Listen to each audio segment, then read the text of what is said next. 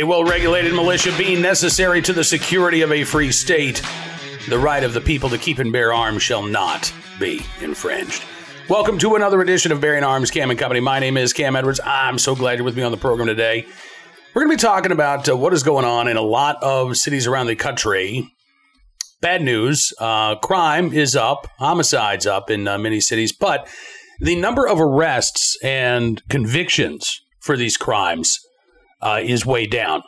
And rather than promoting uh, more gun control policies, adding more laws to the books that, uh, frankly, probably won't be enforced, uh, at least uh, largely enforced in a lot of progressive cities, I suggest we get back to the basics here. We want to make this country a safer place and we want to reduce violent crime.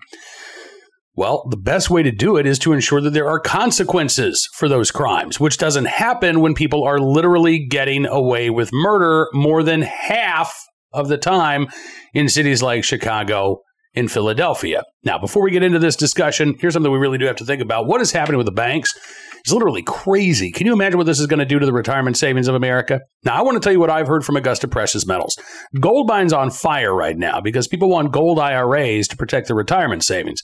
And get this, if you have 100,000 plus saved for retirement, Augusta will pay you in pure gold to learn how gold IRAs can protect you. That's a big deal. A pure gold coin for free. Reach out to Augusta Precious Metals today and learn how you can get started with gold. Don't let bank failures get you down. Get this free gold and get some peace of mind.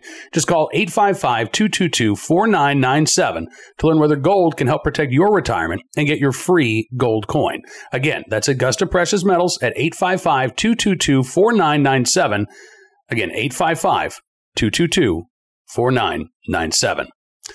So, I ran across this uh, story earlier today from WHYY in Philadelphia that specifically focuses on the murder of a, a young man named Ahmad Morales, but more broadly talks about the decline in Philadelphia's homicide clearance rate, which uh, they note is uh, happening in conjunction with a national homicide clearance rate at an all time low. Meaning, for as long as these records have been kept, we are solving fewer homicides in this country than ever before. Now, again, Democrats, gun control lobby. They say, well, uh, listen, the answer is to ban our way to safety, right? Once we ban guns or uh, pass universal background checks or red flag laws, or we ban uh, large capacity magazines, or we raise the age to purchase to 21, uh, or we institute 10 day waiting periods, or we require liability. Again, whatever the gun control policy is, right? That's their solution. Just put more laws in place. But again, if we're failing to arrest and prosecute, convi- or not convicted, but uh, accused murderers, I'd say that we are failing to enforce the laws that are currently on the books. Case of Ahmad Morales is a, a tragic one. Um, and I got to tell you, when I saw his picture, he reminded me so much of my uh, oldest son, Harrison, who passed away a year ago. And my heart goes out to uh, Ahmad's mom. He was killed by three suspects as he was walking to a convenience store. Um, very similar, actually, to um, one of my son's high school friends who was murdered in Richmond, Virginia, two years ago last month. A murder, by the way, that has also remained unsolved. Uh, more than two years after the killing of Cody Woodson, no suspect has been taken into custody. Same thing with Ahmad Morales in Philadelphia. They've got surveillance video showing three guys shooting at Morales, uh, who, by the way, had no criminal record. Mom says he was a good guy. He was a barber. You know, he was a peaceable guy just trying to live his life. And he was murdered and there have been no answers. Uh, Ahmad Morales' mom says that she doesn't blame police, but every time she talks to them, they say, you know, we're close. We just need somebody to come forward. Somebody knows something, and they're not saying anything. And that, I think, is a commonality across the country. And it's one of the things that we can, it's difficult to address, but there are things that we can do to help individuals come forward and speak out when they see a crime like this taking place. Before we get into that, though, let's crunch some numbers here. According to WHYY, a uh, 2022 report by the city controller in Philadelphia showed the clearance rate for fatal shootings in the city 36.7% in 2020. That's the year that Ahmad Morales was killed. The number was down from 41.4% in 2015. Only 19% of non fatal shooting incidents in 2020 were cleared by the Philadelphia Police Department, meaning about 1,500 non fatal shootings that year went unsolved. Again, one of the best ways to reduce violent crime is to ensure that there are consequences for those crimes. If people think that they can get away with these things, they're going to do more of it. And unfortunately, in cities like Philadelphia and Chicago, which also has an abysmally low uh, clearance rate for both homicides and non fatal shootings, these criminals are right. They are getting away with it more than half the time. If the victim survives their uh, injuries, 80% of the time, 90% of the time in some cities, the assailants are getting away with it. And if they think that they can get away with it, yeah, they're going to do more of it. Um, WHYY talked with um, uh, the uh, mom of Ahmad Morales, uh, Tamika Morales, who said that she can understand why investigations need to take their time. She said, I kind of understand because you got to look at it their side too. You don't want to rush into an investigation and be wrong. I have to be patient, and hopefully the detectives have some answers for me. She maintains again that someone somewhere saw what happened to Ahmad. She says if a young man gets murdered on a corner of a block with houses that are five hundred thousand to six hundred thousand dollars with cameras all outside, but nobody saw anything, I don't get it. There's something there, and there may very well be something there. There are a couple of things that cut against individuals cooperating. One, there is the code of the street, right? Snitches get stitches. And oftentimes, victims of one violent crime may be the perpetrators of another. Uh, and so they don't want to talk to police. They don't want to say, yeah, here's who shot me. Um, that violates the code of the streets. You don't cooperate with law enforcement. But there's also the fear on the part of bystanders that if they come forward, if they speak out, harm will come to them. I mean, again, think about this. You live in a city like Philadelphia. Maybe you live in a pretty rough neighborhood in Philadelphia. Crimes happen on a fairly regular basis. And most of them go unsolved. So let's say you've got information about a shooting that took place right by your house. Say you know who did it. You speak up, you go to the police. Maybe they make an arrest, maybe they don't. But in the meantime, maybe word gets out that, yeah, you've spoken to law enforcement. Maybe even after an arrest has been made, you're concerned about having to testify in open court. This is a real concern. And it's one of the areas where I think, uh, I want to say primarily Democratic cities, but I, I think this is a bipartisan issue where we're not focusing on some of the nuts and bolts. We get so caught up, especially the left, again, on this idea that we can just ban our way to safety, go after the legal gun owners. We got to go after the guns. We're not thinking about the basic functions of our criminal justice system. And one of the things that is inherently important in that criminal justice system is the ability for people to go and testify. Witness protection is not just something that, you know, happens in Hollywood.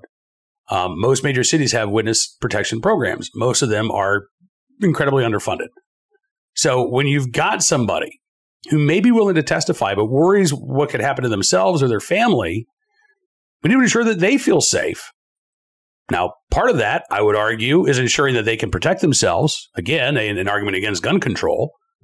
But part of it really is about the system providing the means uh, for them to uh, be housed elsewhere, to, to move out of the community if need be, if it means that they can put somebody behind bars for homicide for 20, 30, 40 years or the rest of their life. That's a concrete step that could be taken that could improve uh, the clearance rates in these cities without putting new gun control laws on the books, without trying to blame legal gun owners, without violating anybody's constitutional rights. It's just a step that, well, it costs money. And I think in a lot of these progressive cities, they would rather spend that money elsewhere uh, rather than on the criminal justice system. You also have the issue with trust, right?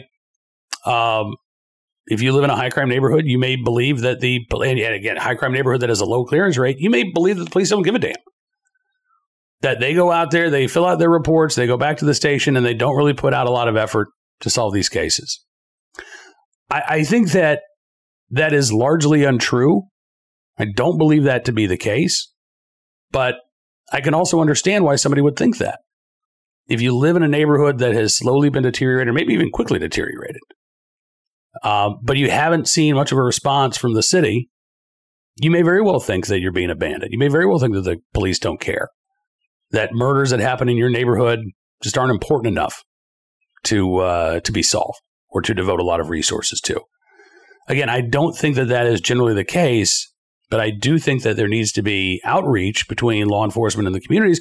And that's really difficult in cities like, again, Philadelphia and Chicago, Los Angeles, where law enforcement is portrayed far too often as the enemy.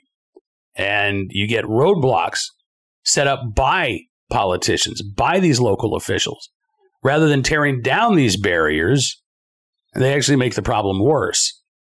That's another issue. Again, if people don't feel comfortable talking to the police, they're not going to talk to the police. They're not going to provide information. And again, it could be because they're cynical, could be because they're afraid, but those things have to be addressed and resolved if we're going to get the clearance rate up.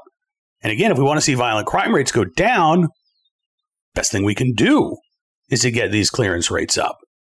Not trying to go after legal gun owners, ban commonly owned firearms, subject them to waiting periods or onerous and expensive requirements in order for them to get a concealed carry license or even to keep a gun in the home. Again, all of these efforts are aimed at people who, generally speaking, aren't committing violent crimes. And almost nothing is being done to address these systemic shortfalls in the criminal justice system, in policing. Is leading to far too many acts of violence going unsolved without any consequences whatsoever, at least from a court of law. All right, let's turn our attention now to today's armed citizen story, our good deed of the day, and our recidivist report. Man, you got to talk about no consequences. Holy cow. This one, again, you talk about cynicism. I, I've been covering these stories for damn near 20 years.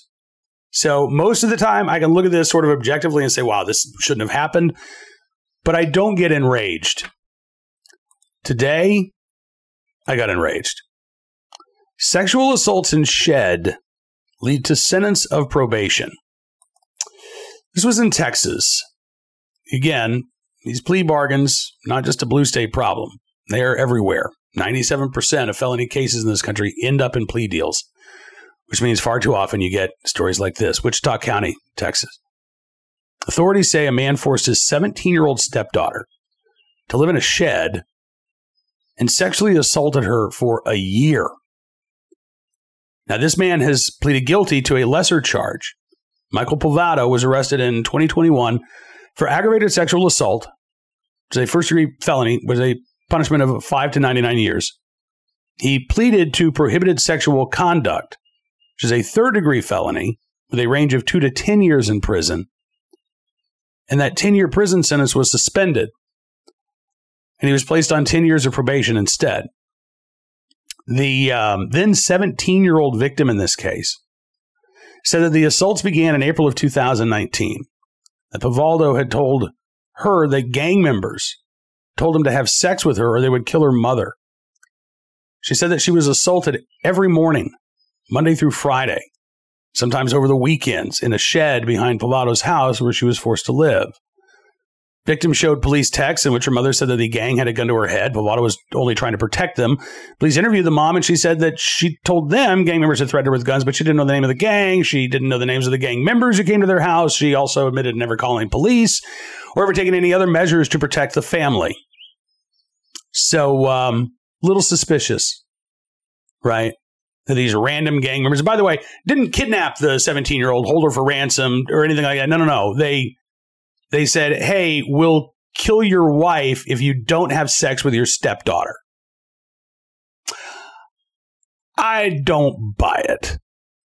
Officers, um, again, uh, questioned Povado.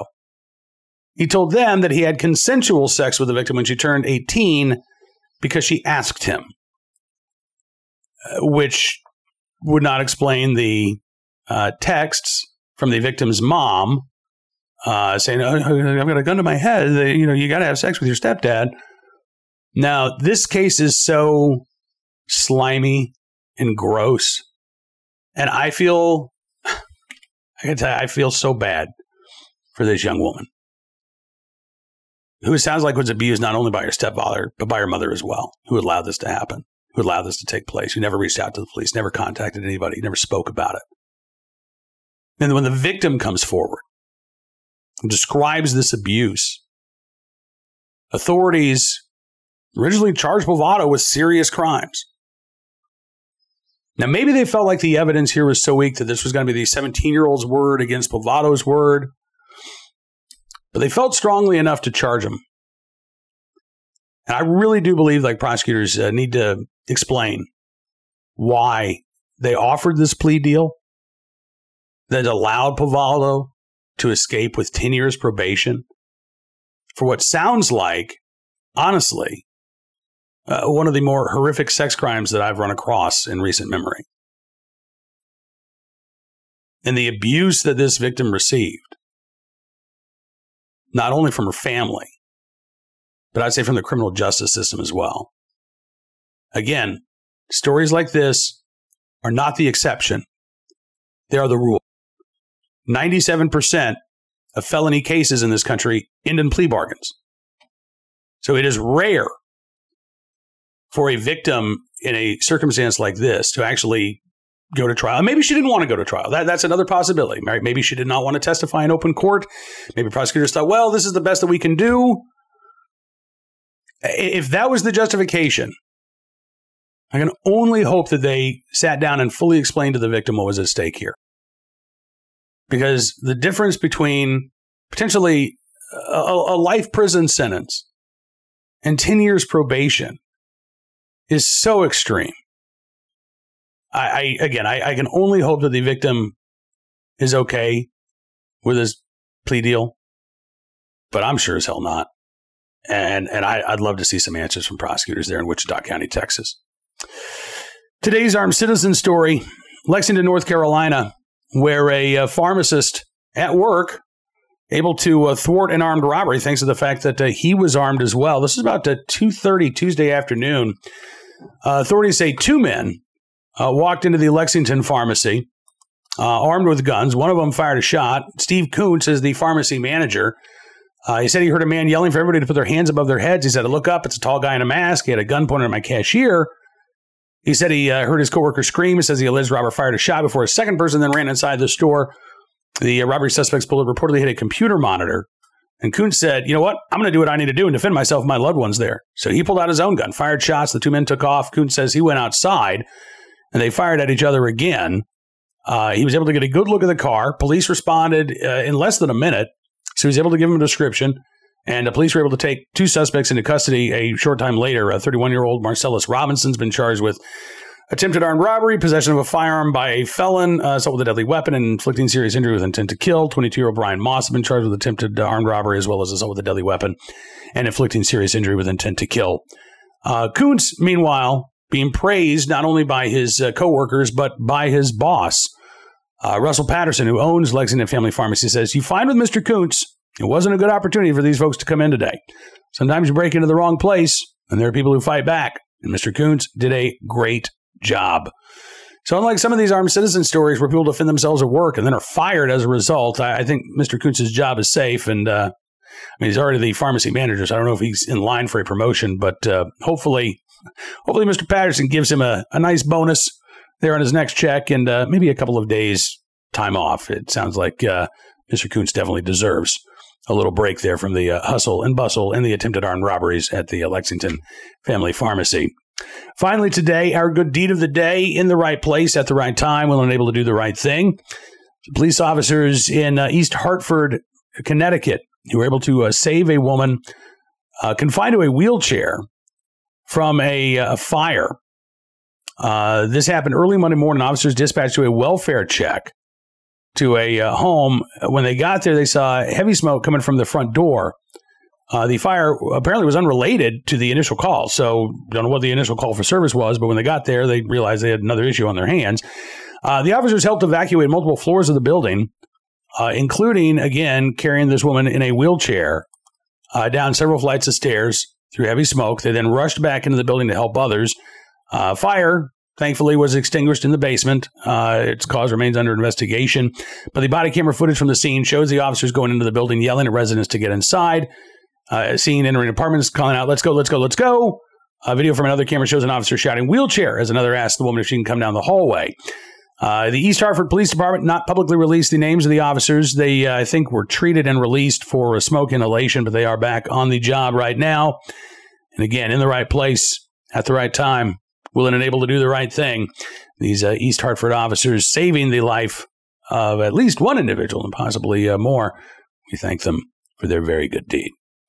All right, that is all the time we've got for you on this edition of Bearing Arms Cam and Company. I want to thank you for being a part of the program. As always, I really do appreciate it, and I'm glad that you're here. Looking forward to being back with you again tomorrow. Uh, until then, though, be sure to check out bearingarms.com. We are keeping our eyes on a lot of big stories, including what, if anything, the Supreme Court might do with Illinois' ban on so called assault weapons and large capacity magazines. Justice Amy Coney Barrett asking for uh, and receiving briefs from the uh, state of Illinois and the city of Naperville, Illinois, uh, earlier this week. And so now we wait and we see what SCOTUS is going to do, if anything. We'll uh, have that decision as well as reaction when it comes down at bearingarms.com. But we're covering a lot of other Second Amendment issues as well. Be sure to check out the website. If you like what you see, I'd encourage you to become a VIP member as well. Just go to bearingarms.com slash subscribe. Use the promo code GUNRIGHTS and you can get a significant savings on your VIP membership. As I was saying, thanks. We're going to give you exclusive content because your support does matter, and it really does make a difference. So thank you again. We'll see you back here tomorrow. Till then, enjoy your Hump Day Wednesday. Be well, be safe, and be free.